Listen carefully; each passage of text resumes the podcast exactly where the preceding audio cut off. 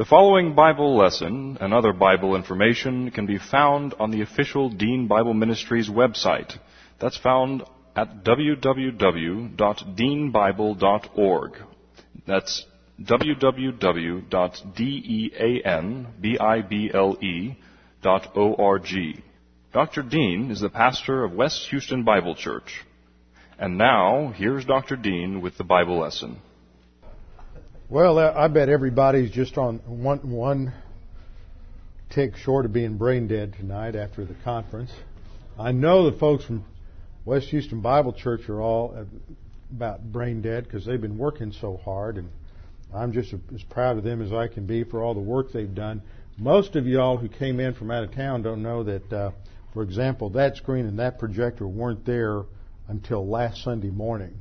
And some of this other stuff we didn't have working, and so it's just amazing we made it through without uh, any more glitches than we had. So uh, they did a tremendous job. They worked hard, and I'm just as proud of them as I can be. They just pulled it off and did a fantastic job. So it was also great to see so many come and hear the reports. Some uh, there was one guy here from Indiana. I don't think he was a pastor, but he said, you know, I've been wanting to come to these for a long time, but I just didn't know what went on at a pa- at these pastors' conferences, and um, I, I was a little suspicious and hesitant, but I decided this year that I would come, and this was the greatest blessing I've ever had. Next year, I'm bringing my wife.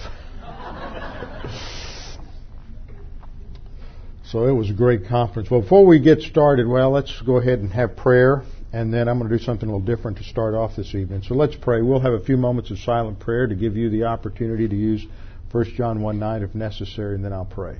Let's pray.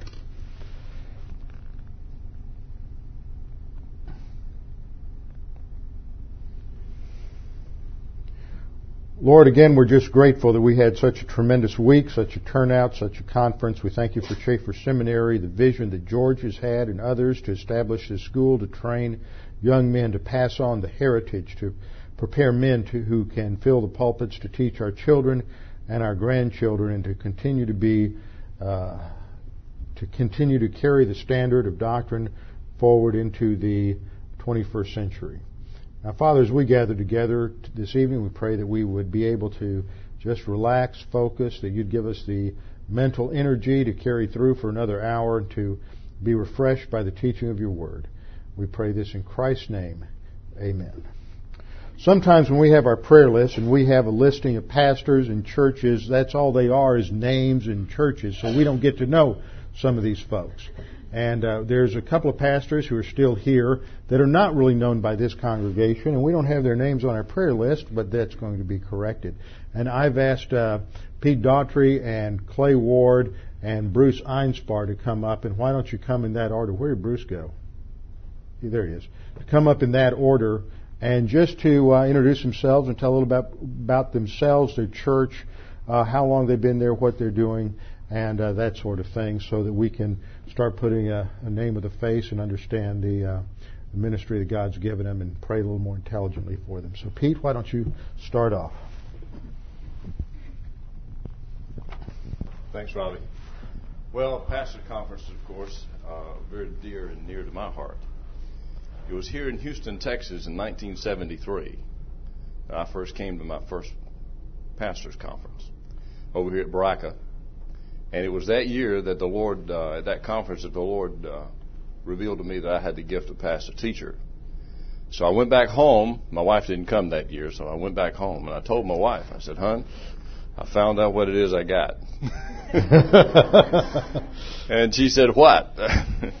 and so I told her, and the very next, well, as a matter of fact, that uh, the very next year, I had to go back home to Albany and take a church there, and I've been there since 32 years this year, and uh, so coming back to Houston again, I've only been out here probably uh, two other times for pastors' conferences, but uh, there in Albany, the church got started probably in '73 and I went in 74 and took the church. I was the first pastor and the only pastor they've had at this point. And so uh, I'm thrilled to see so many pastors now going out. When we first in Albany, when we first got started back in '74, there were not very many doctrinal pastors teaching, and to see over the years now the churches and the pastors that have started uh, is a very encouraging thing. I think the Lord is uh, dispersing the troops uh, at, at, this uh, particular point in our history. And I think that this is going to be a very vital thing for us, although some of us might not be able to quite understand and see the wisdom in it right now. But I'm sure that there will be a tremendous amount of wisdom.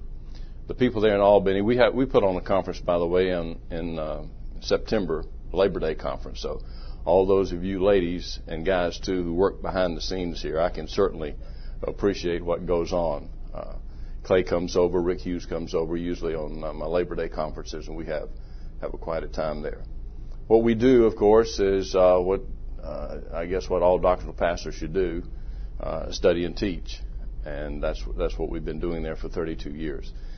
Robbie, I guess I met Robbie 10 years ago, 15 10, years ago. 10, 15 years ago, yeah. Yeah, we were. Uh, uh, I think I came out here with Rick Hughes, and we were over at uh, Berachah for uh, New Year's or something like that. And I think it's the first time I ran across uh, Robbie. That's been quite some time ago.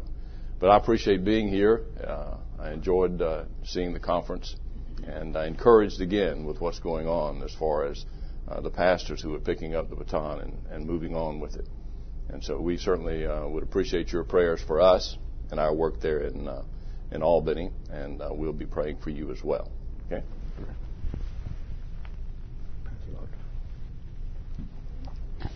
And here comes my buddy. Pass the baton. Yeah, that's right. Well, my name is Clay Ward, and I'm here to say that Dr. Dean's taking a big chance by letting three pastors stand up here and cut it short. But uh, uh, just a quick little background about myself. I'm from the South, if you hadn't figured that out, and I'm going to heaven to be with Jesus and Robert E. Lee. And uh, I grew up in Middle Mississippi in a private school there, and grew up in a Southern Baptist church, and I had a lot of questions about some things. I was saved at an early age. In my senior year in high school, a big fellow, most of you probably know who he is, named Rick Hughes, came to my high school. And I'd had questions about some things like the filling of the Spirit and those type of questions, and I would pose them to my youth leader, you know, and they said, well, you know, you just gotta yield, or you know, or I'd ask questions like, you tell us they have the faith of David or Moses. I mean, did they pick it up at Walmart? I mean, where do they get the faith that uh, you're telling us to have? And they didn't have a good answer. Well, Rick shows up and puts up what I know you know well, the cross in two circles. So I got to talk to that man, you know. And I spent about I don't know three or four hours in his hotel room that night, and I asked him after he got through, for the first time in my life, I understood what the Christian life was about, and I asked him three questions. I said, first of all, how do you know this? Second of all, where did you get it? And third, why haven't I heard this before? You know, what's the problem? And he put me on, of course, to uh, RB Thieme, Colonel Colonel Thieme's ministry, and believe it or not, there was a couple there in my hometown that had been studying under the Colonel for 30 years, and they became like my spiritual parents. And a year after that, I came out here to Houston because my mom uh, lived out here at the time. And I met a fellow that I wasn't too sure about at the time uh, named Robbie Dean.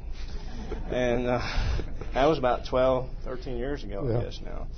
And uh, I, I told him, I said, well, you know, I think I have the curse, I mean, the gift of pastor teacher, and I was just kind of wondering what I need to do about that. And he gave me some good advice, of course. And then I played college basketball for a couple years and was a uh, high school basketball coach and a, and a college coach. And then I decided I needed to go to seminary. I spent my seminary time with uh, Tyndale Theological Seminary and uh, received the bulk of my training there. And I'm still finishing up an accredited uh, uh, THM from Louisiana Baptist University. But to make long story real short, at the Colonel's 50th, I ran into several groups that were tape groups and uh, one approached me, several of them approached me, and the one that followed through with me was a man named Tom Northcott in Tullahoma, Tennessee. And that's where our church is. We have a church called Pleroma Church in Tullahoma, Tennessee. And he called me back a couple of weeks later. I was actually off at basketball camp.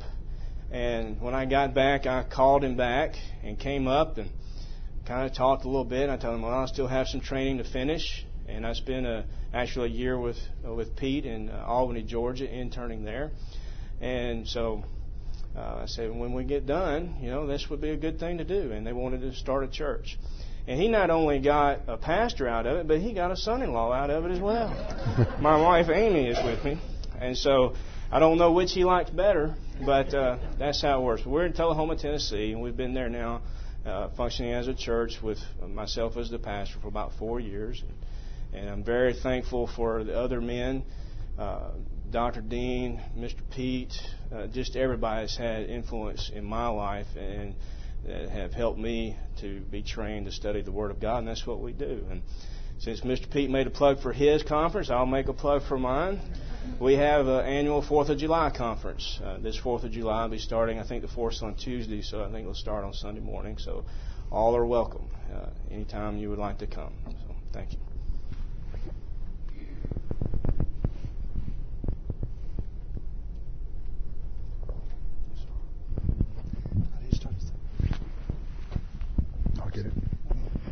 You talk, I'll set it up. I'm supposed to talk. He's supposed to get it going here. Yeah.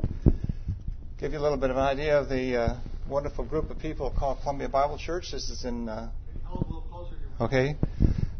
This is Columbia Bible Church in uh, the Tri Cities of Washington, which is in southeast Washington. I know there's only a couple of uh, adopted Texans here from Washington. They know where, where we might be talking about. Uh, it's kind of dry where I'm at. Uh, we live in the evergreen state. Well, where we live, it's about four inches or five inches of rain a year, so it's not really too green. Um, the uh, group of people here that you see was uh, uh, we tried to get everybody to stay for a photograph. Not everybody stayed, but uh, like I say, I've been there 28 years, and and uh, they've got to be real kind to let you stay that long. And I appreciate this group of people very much. We have. I think, a very um, good uh, core of teaching. And I'm going through right now uh, through the whole Bible. Bob Bollender of uh, Austin Bible Church got me going on going through the whole Bible. I like to do two or three verses a Sunday, and now I'm trying to do seven to t- 14 chapters a Sunday, and it's killing me. I'm about dying on the whole project. Um, give a little bit more. This is my wonderful family. Uh, my new son-in-law from two years ago, my the most beautiful daughter in the world, of course. And um, the um, thrill I've had, uh, my wife is from Brazil, and um, she kind of dies up there in Washington because she's used to equator temperatures. But uh, we we live up there in Washington State and had a wonderful time. I've, my son-in-law just got a job as a Pasco uh, Fire Department paramedic, uh, and uh, hope that they'll be moving closer to where we are. I had the most wonderful experience having being a parent. We were told we couldn't have children and the Lord surprised everybody with uh, Tricia. And uh, as it uh, turned out, this is a, a wonderful experience because how, how how neat of a young lady to have. that She goes up and takes a game of golf up, and she she can outdrive all my friends. and she got her scholarship and went through uh, University of Idaho on a scholarship, and now she belongs to a country club, and it's so neat for her to call me up and say, "Hey, Dad, you want to go play golf?" And, uh, you know, I get in the airplane, fly out to where she lives. She picks me up. She takes me golfing. She pays for my lunch, puts me on the airplane. What a wonderful daughter. this is another ministry I have. I'm a chaplain for the Franklin County Sheriff Pasco Police Department. I've had a tremendous experience being there, uh, not only uh, dealing with a lot of officers who have lots of problems, often problems, but also being involved in the uh, enforcement part. Uh, this shows me as a pilot. Uh, the Lord really blessed me in a wonderful way. I came there to church uh, when I first got there, and this couple were instructors in airplanes, and they said, took me up in an airplane and says, "Would you like to learn how to be a pilot?" And I said, "You think a monkey wants a banana?" Yeah. And uh, got to learn how to fly, and then uh, the county picked me up, and we go out and look for marijuana every year, and it's been uh, quite a thrill to be involved in that uh, that type of uh, ministry plus also law enforcement. I was a police officer in the city of Dallas after being um, being a uh, after graduating from Dallas uh, Theological Seminary. So the training I got from Dallas uh, Police Department has been put into very good use uh, as uh, as a chaplain up in that uh, area. So anyway, that's about all I want to say, and thank you very much, Robin. And we appreciate your prayers too. Thanks, Bruce. You know, Bruce was a real help. Some of you seminary guys would uh, will be familiar with this. Uh, let me find where I'm going here. There we go. Uh, as a student, Bruce made one of the greatest contributions. I'll get off of that mic. I'm on my own. Made one of the greatest contributions for scholars and students. He put together a group of students who were working on their THM. Instead of doing a THM thesis, they did a project, and he's been in computers since. I mean, this was like when 73, 74. Yes, 74, and they uh, back then nobody ever heard of a PC or Libronix or any of this stuff, and I think they rented time at the uh, Dr Pepper or Frito plant on their computer. Wasn't that it? Dallas Independent School District computer. See, I don't have all my facts right, but what they did was they went through the thick Brown Driver and Briggs Hebrew uh, lexicon. That's the Hebrew classic Hebrew dictionary, and they categorized every single scripture reference, and there must have been 50, 75 scripture references in every column, two columns on every page. And they categorized that whole thing and then generated an index that would print out Genesis, listing all the verses in order in the Bible. So if you were a Hebrew student and you were working in Genesis 1-1, you turn to Genesis 1-1 and you would uh, work there and you'd see the listing of words that were referenced uh, in BDB and what page it was on, what part of the column, and that was a standard reference tool that every one of us bought uh, from that time on. I don't. He's gone out of business with that probably with Libronix. Is that still in print? Still in print, and it's just one of the greatest tools that uh, available for, for students down uh, and any student of the word. Oh, Dan sit here with his mouth open.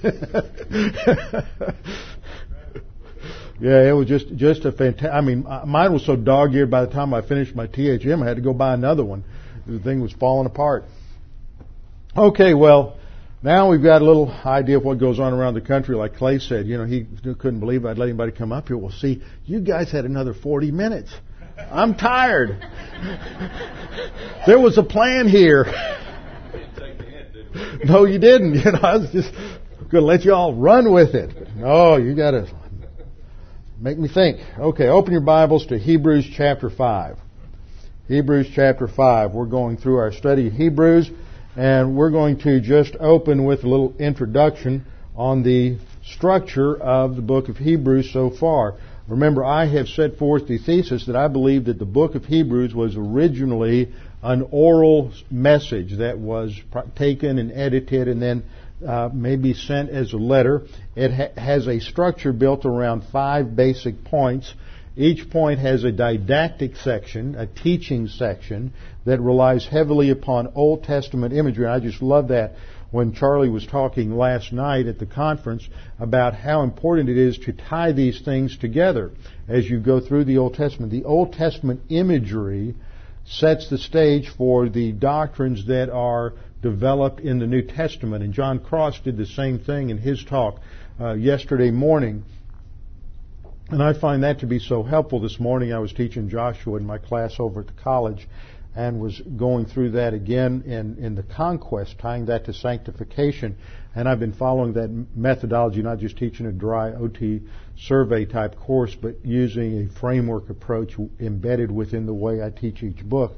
And these students have never heard anything like it, but it's showing how the everything in the Old Testament is designed by God to set the stage so that later revelation is is made more clear, so that when we come to the incarnation and the cross, uh, everything unfolds. Well, the writer of Hebrews, more than just about any author of the New Testament, except perhaps Matthew, relies heavily on this Old Testament uh, imagery.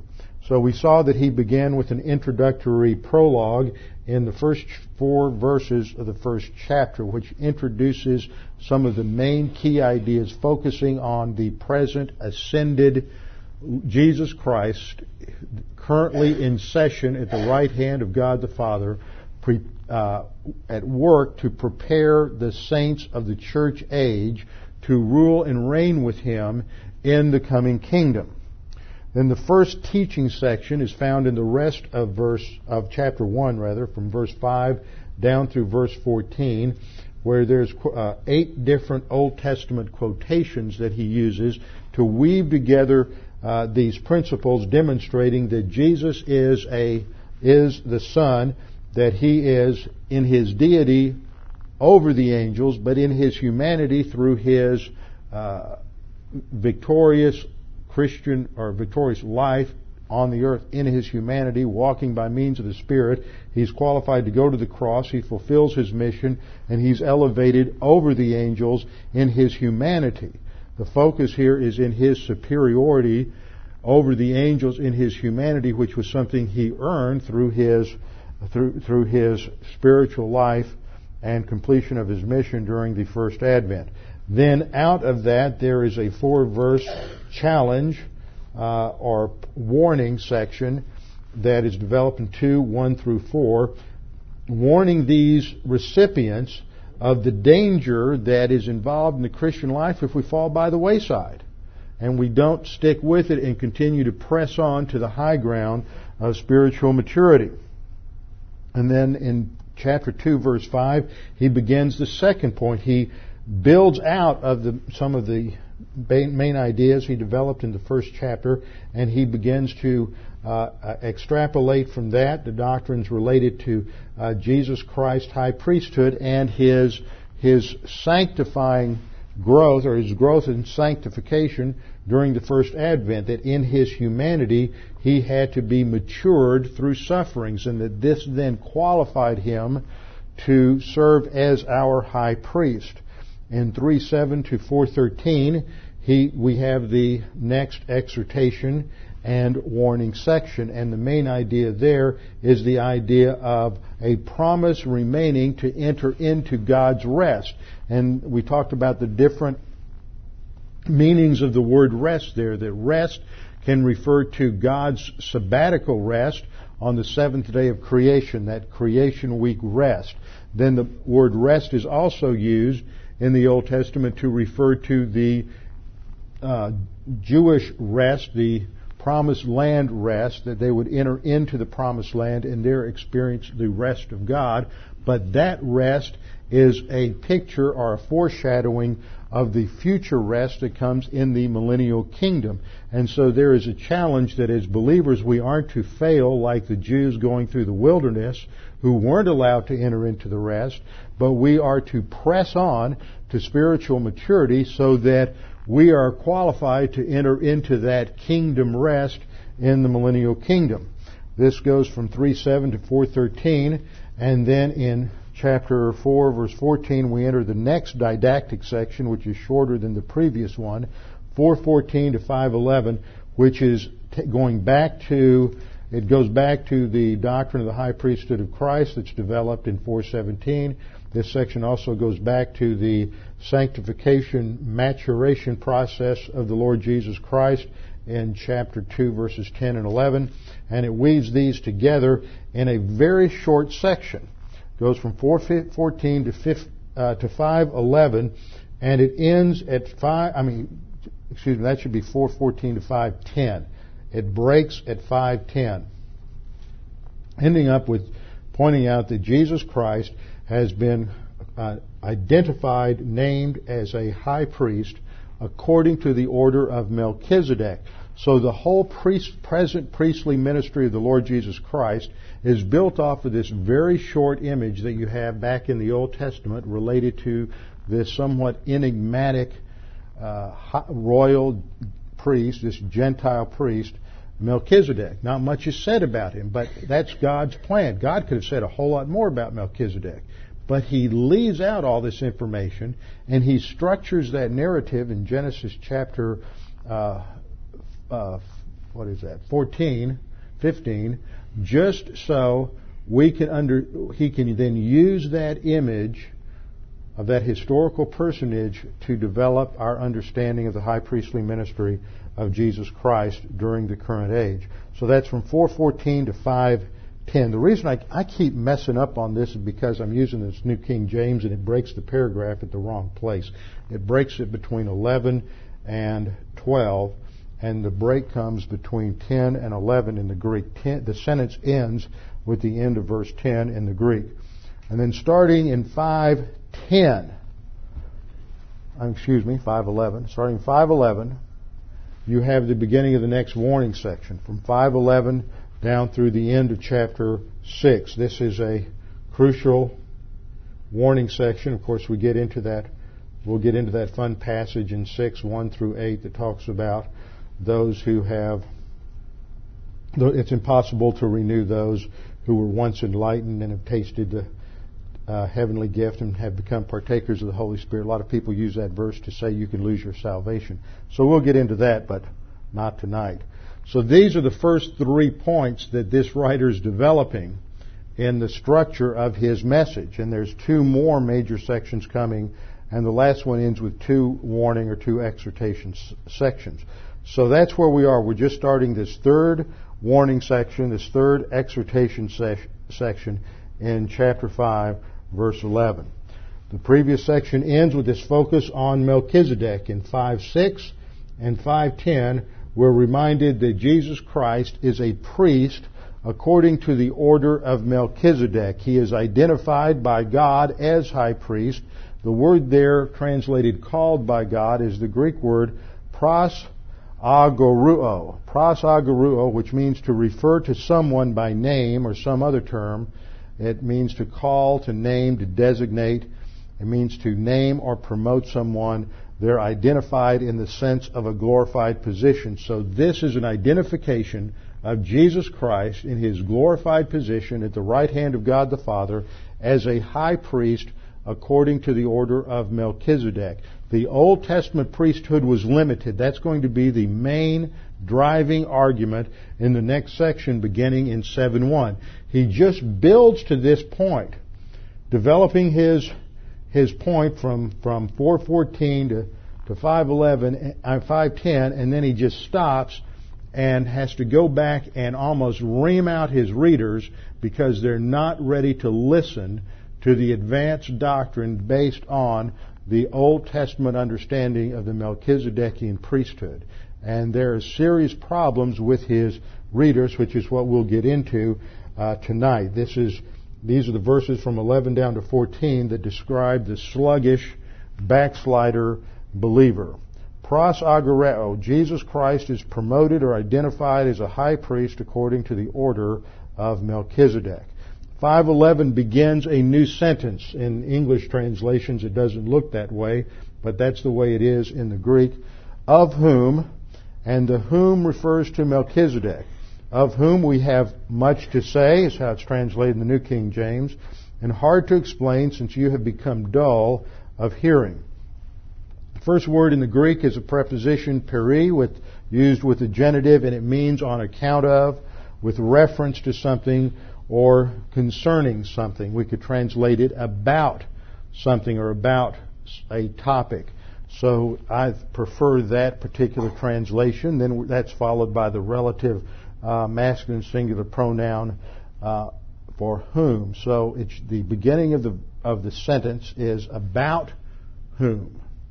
So it's the subject shifts. About whom we have much to say, but is how it's going to go. About whom, that is about Melchizedek, we have much to say. And this phrase, we have much to say, is a very difficult Greek construction. Literally, it would be translated, about whom the message with reference to us is great or much. That's how it would be literally translated. So you see it has a little different sense than what it reads in the English that uh, we have much to say.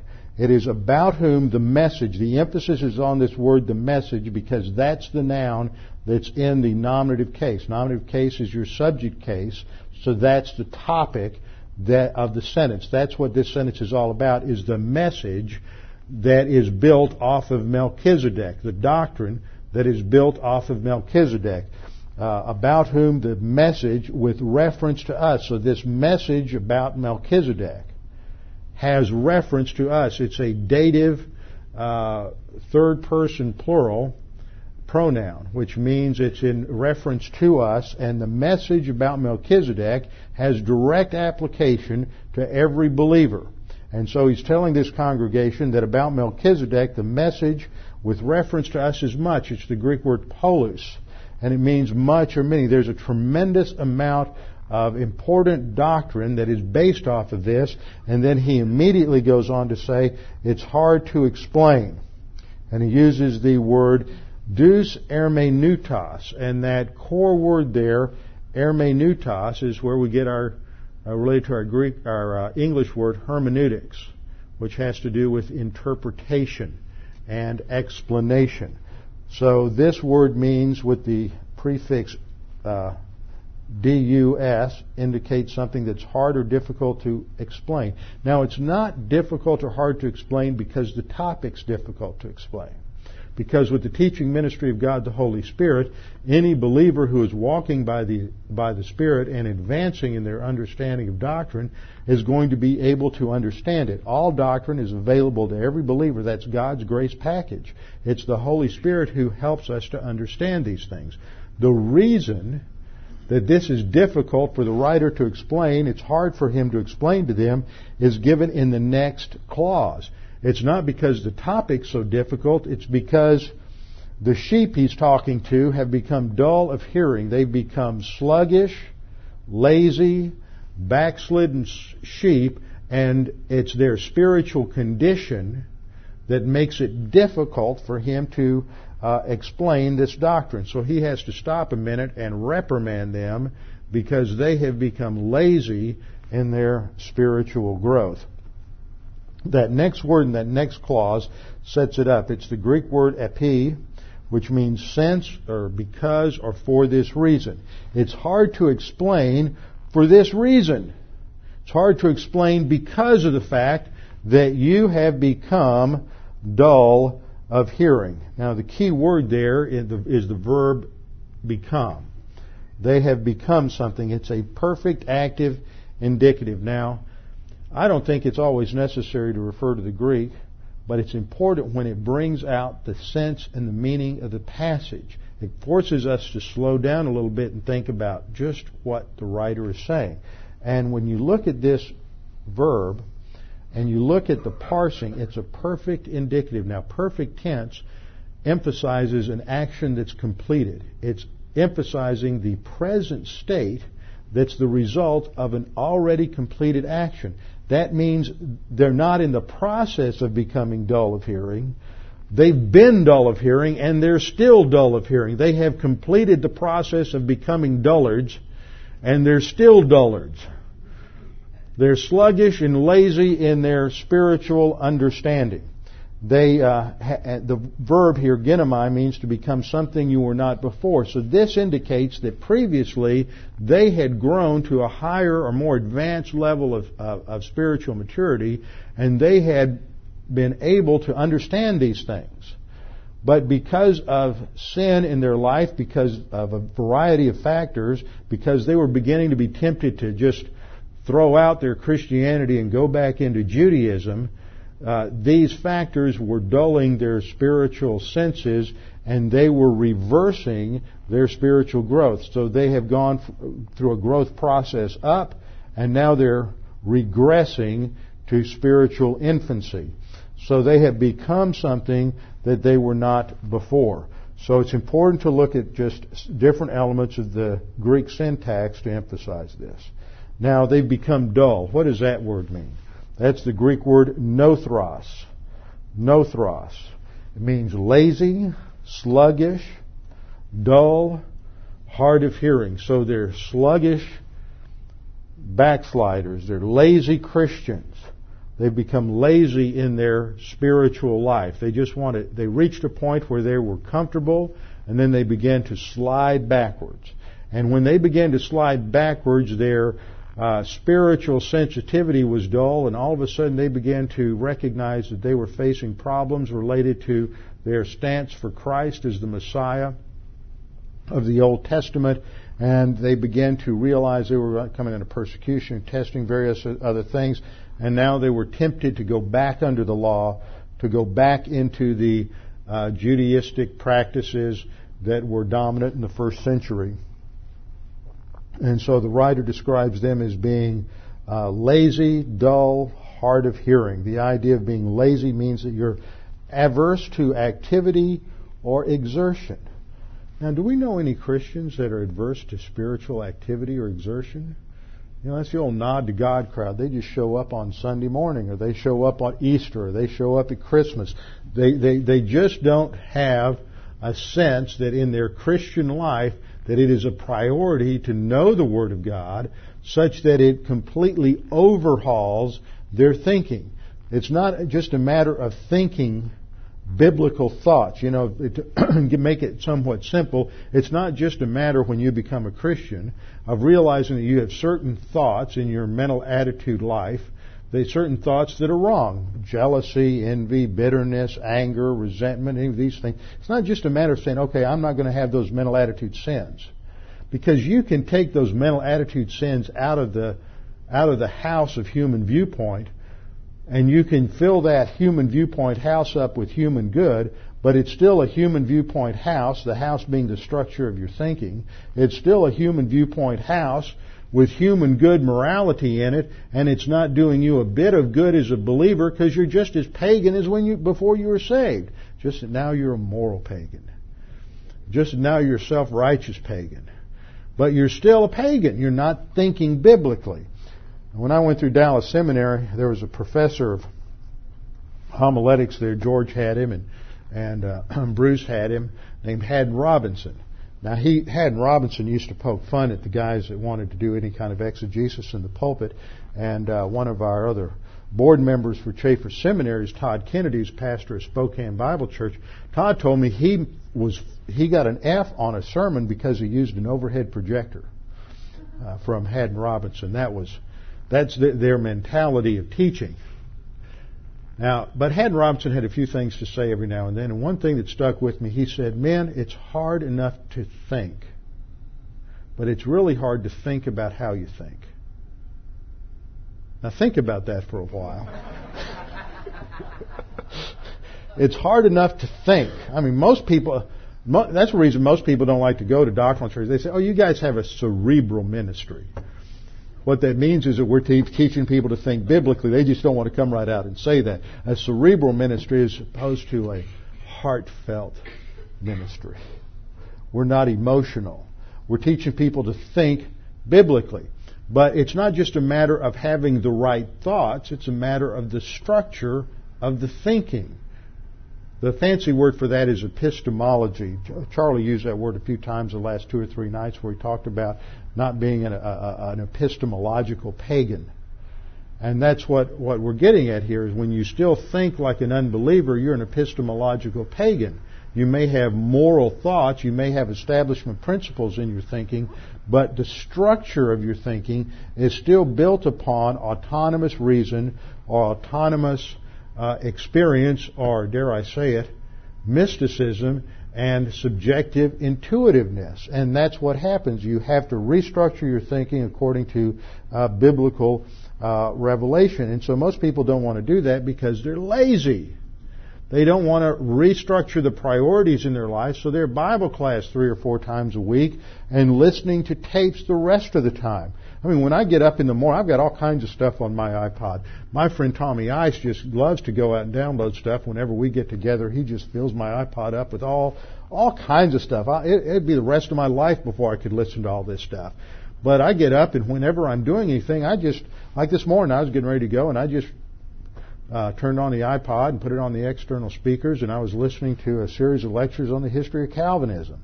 But just constantly being hit with stuff that reminds you uh, bring stuff back into your consciousness, listening to doctrine, doing that, where it's a part of your life. And one of these days, in your spiritual growth, you realize that Christianity isn't just something you do along with going shopping and going to your job and going through um, ongoing, continuing education with your career, but that learning the Word of God and learning to think biblically becomes your life.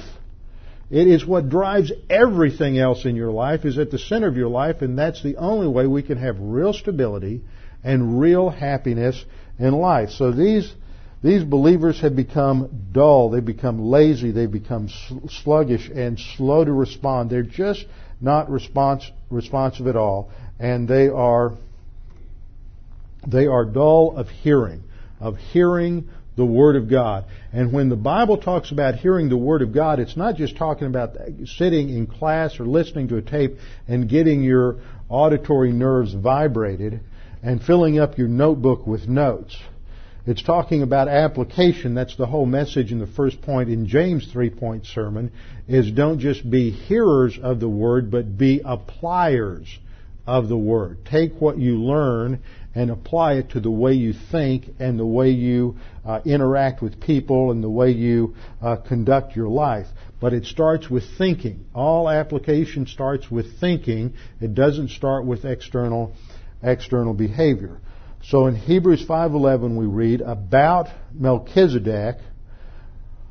We ha- there, the message is great. The message to us is great and hard to explain because you've become lazy in listening to doctrine.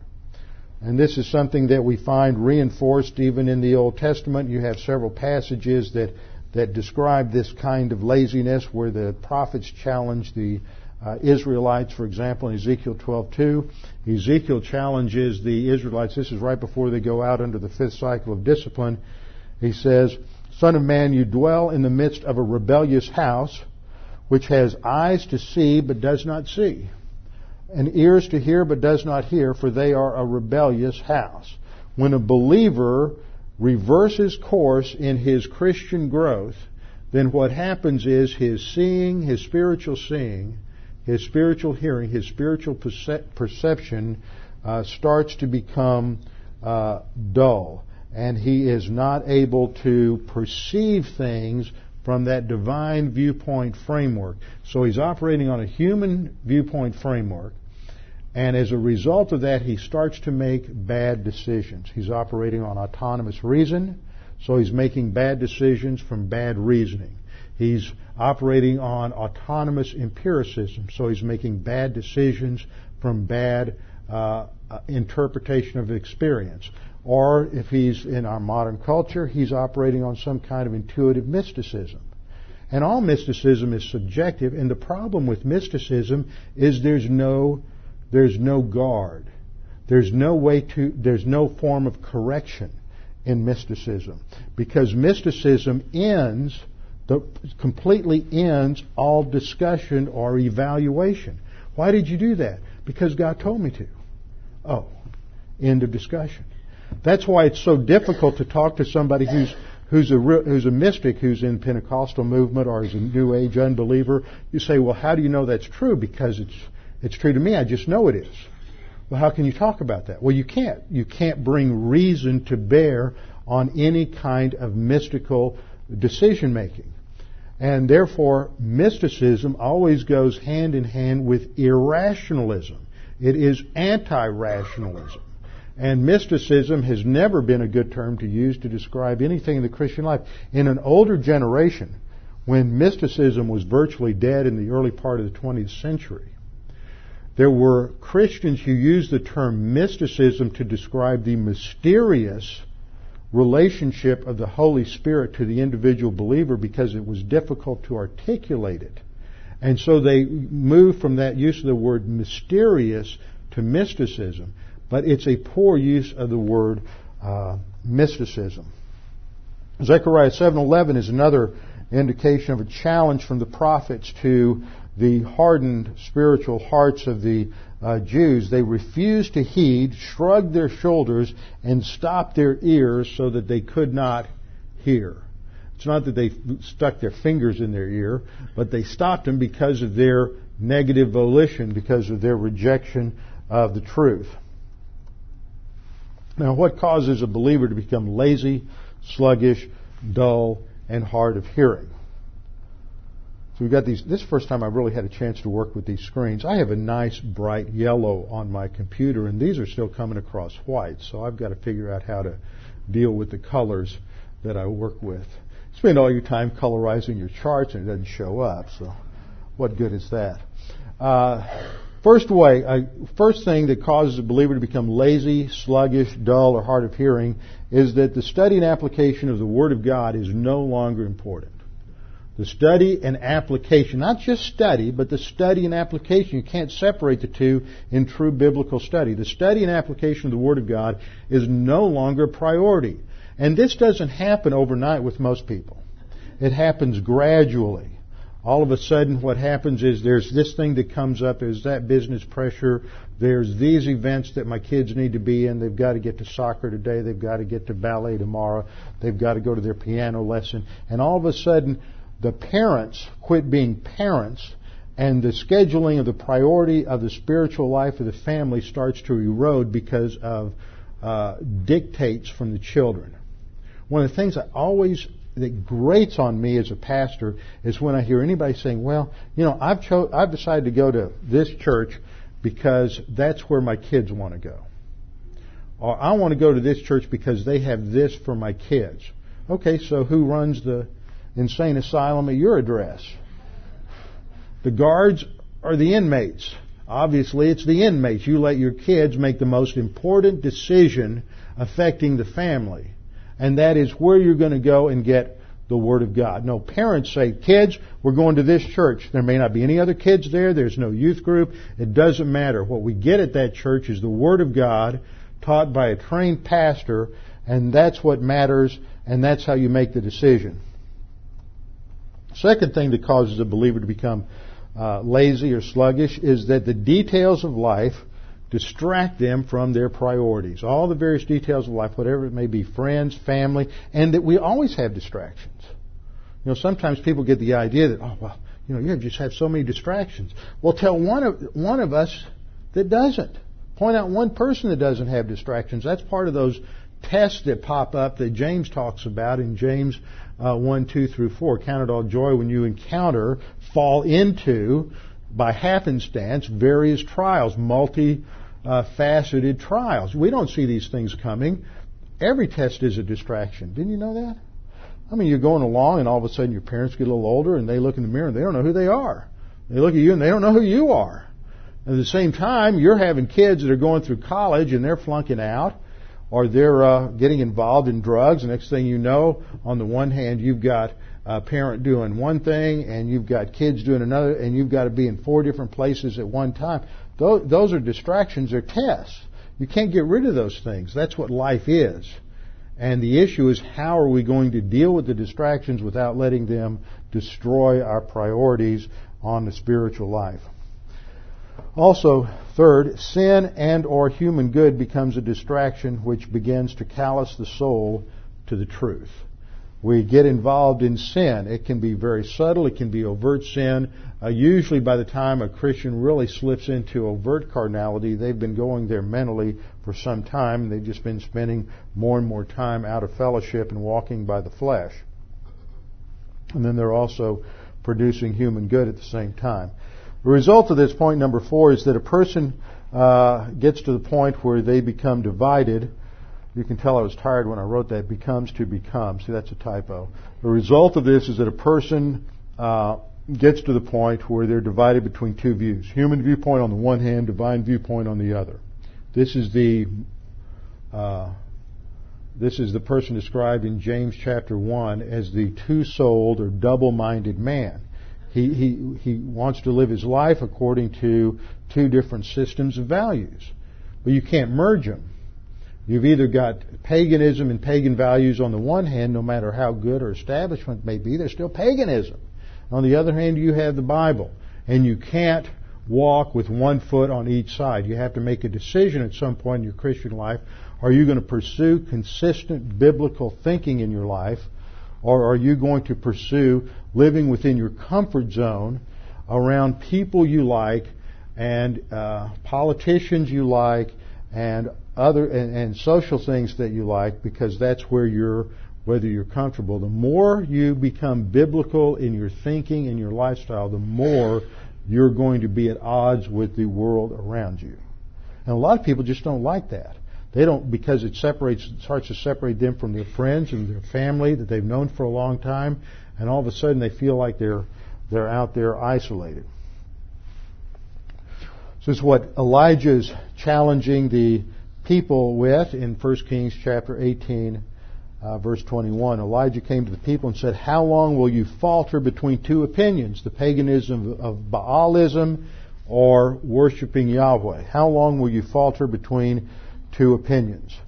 And that's a problem. Most Christians never reach the point where they fully make a decision and decide to stick with it. So what are the dynamics of a backsliding believer? What are the dynamics of a backsliding believer? Well, I've got nine here. First of all, it always begins with a, decision to stop walking by the Holy Spirit. Galatians 5:16 walk by means of the Holy Spirit and you cannot it's impossible to fulfill the lust of the flesh.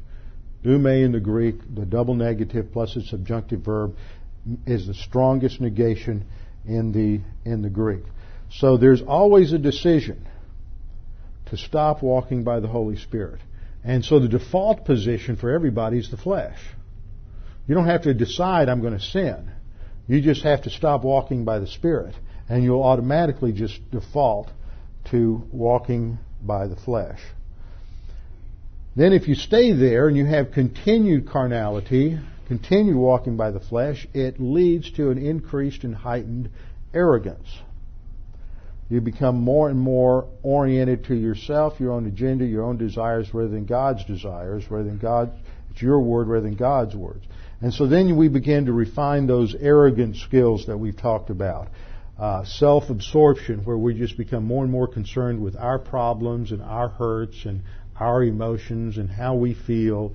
And you know, you hear women in marriage class say, "Well, he just doesn't pay attention to how I feel," and uh, uh, the man comes in and he expresses it the same way. Well, I got this and I've got that, and everybody's focusing on their own world, their own life, their own feelings, their own agendas, and they're not coming out of themselves. It's just arrogance, arrogance. Arrogance is tenacious, folks, if you don't realize that. Self-absorption leads to self-indulgence. The more you're absorbed with your own problems, your own heartaches, your own issues, the more you begin to indulge yourself in that. I remember when I was a kid and I'd get sick and my mother would say, well, just don't indulge yourself in that. Get up, get dressed and go to school. Oh, my throat hurts. Get dressed and go to school. You know, don't give in to it. And that's what happens. The more you become self-absorbed, the more you give into it, you just indulge your, your arrogance. And that leads eventually to a distortion of reality, self-deception. And then as you go through self-deception, that leads to the fact you begin to justify that self-deception. You build rationalizations that make a lot of sense to us. And we justify our carnality. And we justify our behavior. Down deep we know this is wrong. This isn't what the Bible says, but, but it's comfortable to us. So we build these rationalizations to keep us in our comfort, comfort zone. And after all, God understands. We're, we're sinners. You know, He's, he, he understands, doesn't He? And then, of course, what we've done is we've replaced God with ourselves, so that leads to self-deification. This is just an ongoing cycle that keeps going and going and going until ultimately we end up in self-destruction. In the midst of this, there's vacillation in decision making. This is what I referenced a minute ago in James. I think it's James 1.5 or 1.6. The dipsuchos believer, the two-souled believer. He's just, he's, he's waffling between two different views. Fifth point. What happens then is we start seeking happiness in the details of life. God is no longer the source of our happiness and joy, we're going to find peace and happiness in success or in money or in friendship or marriage or sex or drugs or alcohol or partying or good time or good feelings or indulging our emotions or whatever it is, and we just get on a detail of life roller coaster, and this is the leeks and garlic syndrome of the Jews coming out of Egypt. As soon as they started hitting hard times, they rejected doctrine. They said, I don't want God's wonderful provision of manna. Now, manna was the supernatural food, the angelic bread, so to speak, that God provided for the Jews to give them complete sustenance as they were going through the, the wilderness every morning. There it was. Manna, from the Hebrew word men, meaning what? They looked at it and they went, what it is. Tasted like Shipley donuts, I'm convinced. Hot Shipley donuts every morning. What a deal. But they got tired of it after a while. You get tired of anything. It's the same thing morning after morning after morning. But they got tired of God's grace, so they said, we want to go back and get the leeks and garlics of Egypt. We want to go get Mexican food. You know, some with a little spice in it. You know, we're tired of this. So they wanted to go back and get some of that good Mexican food or Cajun food they had over in Egypt. This leads to soul poverty. That's exactly what Psalm 106 is talking about, is the context of the fact that, that they, the wilderness generation in their carnality and their rebelliousness kept wanting these different things for uh, their, their life. And Psalm 106:15 is one of my favorite verses. God gave them their requests, and He sent leanness to their soul. Now that's a powerful verse. They got what they wanted, what they thought would make them happy, and it didn't. And he sent leanness to their soul. They were just, they were empty. It's soul poverty. It reinforces this unhappiness, but then they have to go back on that frantic search for happiness and find something else. And so the more arrogant you are, the more carnal you are, the more you just deteriorate into this downward spiral. Along with this, what happens is that previously learned doctrine begins to be ignored, lost, or forgotten. You can't remember that promise. Where is it? Somewhere in the Old Testament. Something to do with uh, something to do with God. Yeah. I'm supposed to trust Him. Yeah. Oh well. You know, you forget the doctrine that you learned. It's no longer there. And over and over and over again, you just build calluses in your soul to the Holy Spirit who's trying to bring the doctrine up for remembrance. And so gradually doctrine begins to be ignored, lost, or forgotten, and you begin to, you, you become an, an adolescent believer, but now you're acting like a baby. You know, remember when you were, when you were an adolescent maybe and you threw a temper tantrum and your mama said, quit acting like a baby. She didn't mean you were an infant chronologically. She meant you were, you should have been acting more mature, but you were still acting like a baby. It was an insult course, the only word we have in English for baby, we have baby and infant and maybe uh, one other word, but that's, that's pretty much it. In Greek, there were four or five other words, which we'll get into as we go through this passage. As we forget doctrine, it creates a vacuum in the soul that just sucks in paganism. It sucks in more and more human viewpoint. We start reading psychology. We, we start, you know, I, am just not happy. I need, I need some help. Let, let me turn on Dr. Phil. And so we watch Dr. Phil, or, or, or you go down to the uh, to the bookstore and you get "I'm okay, you're okay," or you decide you're going to really keep that Christian facade going, so you get the Christian book, go to the Christian bookstore, and you get the Christian version of "I'm okay, you're okay." You go read Robert Schuller says your problem isn't sin, it's self-esteem. Jesus didn't die for sin. That's an antiquated concept. You just need to have your self-esteem pumped up. And Jesus died to give you self-esteem. Y'all knew that, didn't you? Yeah, that's your problem. You just don't have good self-esteem. Sin's not a problem. So va- vacuum in the soul starts sucking in surrounding paganism. And as paganism dominates your soul, you enter into cosmic or pagan degeneracy. See, the, the concept in the Bible of cosmos or worldliness is really the idea of pagan culture whatever the values are, whatever the, the view of reality, the metaphysics, that's what metaphysics means is your ultimate view of reality. Whatever the ultimate view of reality of your surrounding culture is, whether it's a polytheistic culture, a Greek culture, Egyptian culture, Indian Hindu culture, um, Western American secular pragmatic culture, that's, that's the cosmic thinking. It has a metaphysic, it has a way of knowing, an epistemology, it has an ethics system, it has an aesthetic system. That's all the philosophy of the world. That's all in cosmic thinking. So we enter into pagan degeneracy. Now, pagan degeneracy or cosmic degeneracy manifests itself two ways. And of course, this relates to the trends of our sin nature. On the one hand, it's related to immoral degeneracy. Now, this is a term everybody can understand. We all know immoral degenerates. If you don't, after class, we can go down to Montrose and I can show a lot, show you a lot of them. immoral degeneracy, they're involved in all kinds of things. It can be mental attitude immoral degeneracy, or it can be sexual immoral degeneracy, or it can be ethical immoral degeneracy. Nobody has a problem with immoral degeneracy. It's a rejection of absolutes. So it rejects the absolutes of reason and uh, empiricism, and it leads to irrationalism and mysticism. It's interesting how there's a rise of immoral degeneracy and at the same time a rejection of any kind of absolute truth, and you get a rise of, of irrationalism and mysticism that uh, dominates the culture at large, and the church, it sneaks into the church in all kinds of different ways. This leads to licentiousness. It's a rejection of values. And I was thinking today, what's a good group in the Bible that would illustrate this? A good biblical group that, that just pictures uh, licentiousness and immoral degeneracy. You got to go to the Old Testament. Any of the groups that, well, we'll get there in a minute. I, I don't have the group up there yet. Sorry, I put it in the wrong place in the slide. Let's flip over. You have immoral degeneracy, and on the other side, you have moral degeneracy. Now, most people don't put those words together, moral degeneracy. How can you be a moral degenerate? See, we think of a degenerate as some kind of homosexual perverted deviant.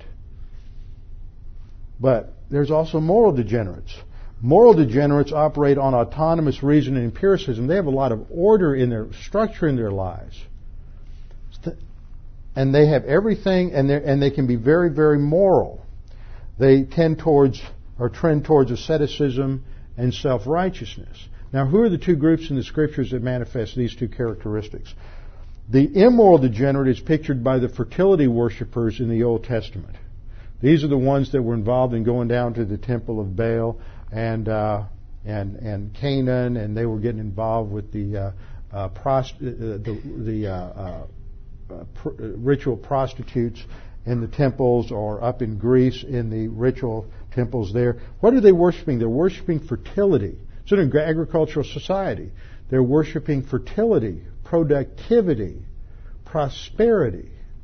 We have the same thing today. It may not be as sexual, but it's prosperity theology. It's the health and wealth gospel. That's just the modern version of the old uh, fertility worship. Go down to Lakewood. You'll find all kinds of fertility worshipers down there. That's what it is. It's the health and wealth gospel. They're, Im- they're immoral degenerates. Oh, but they're such good people. Well, see, they combine it with moral degeneracy like the Pharisees. The Pharisees were, Jesus said, you're just a bunch of whitewashed sepulchres. You've just whitewashed the outside so you look good, but what's on the inside? Dead men's bones. It's just rotten. You got all kinds of maggots crawling around inside of you. But on the outside, you look real good. But on the inside, your souls are just a mess. So a backsliding believer can imitate this because he can pick up, as he deteriorates, he picks up the paganism of the culture around him. And paganism always tends to go, just like the sin nature, to either one of these two trends. So the result that the writer of Hebrews says is that I can't talk about what I want to talk about right now because you've been become lazy and hard of hearing spiritually, and this is the dynamic that's produced this. And he's going to go on to say in verses 12 to 14, by this time you ought to be teachers and be able to teach others, but you've reversed course now and you need milk and you can't have solid food anymore. And then he's going to compare that to being a babe. And he uses that word, napios. Now, if you go over to 1 Corinthians chapter 3, he uses napios for babe there. And most people want to take that as an infant Christian. But in both passages, in both passages, you're dealing with a group of believers that should have been more mature, but have reversed course due to carnality, and instead of portraying their adolescent status as a believer, they're acting like a baby. And that Greek word napios was often used as an insult, as a pejorative, uh, as a form of ridicule for somebody who really is or had been more mature, and they're just acting like a baby.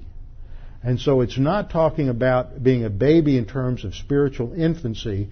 It's talking about somebody who should have been older and was older, was more mature, but they're acting like a baby. Why? Because they've been walking according to the sin nature and they've reversed course in their spiritual life.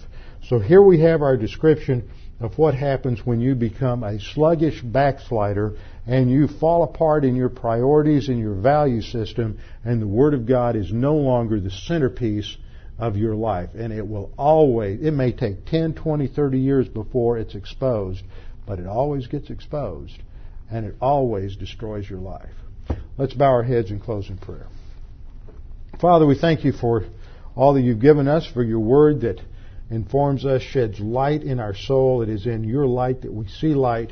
And above all, Father, we thank you for the Lord Jesus Christ who died on the cross for our sins, that by simply trusting in Him, believing Him, that He died for us, we can have eternal life.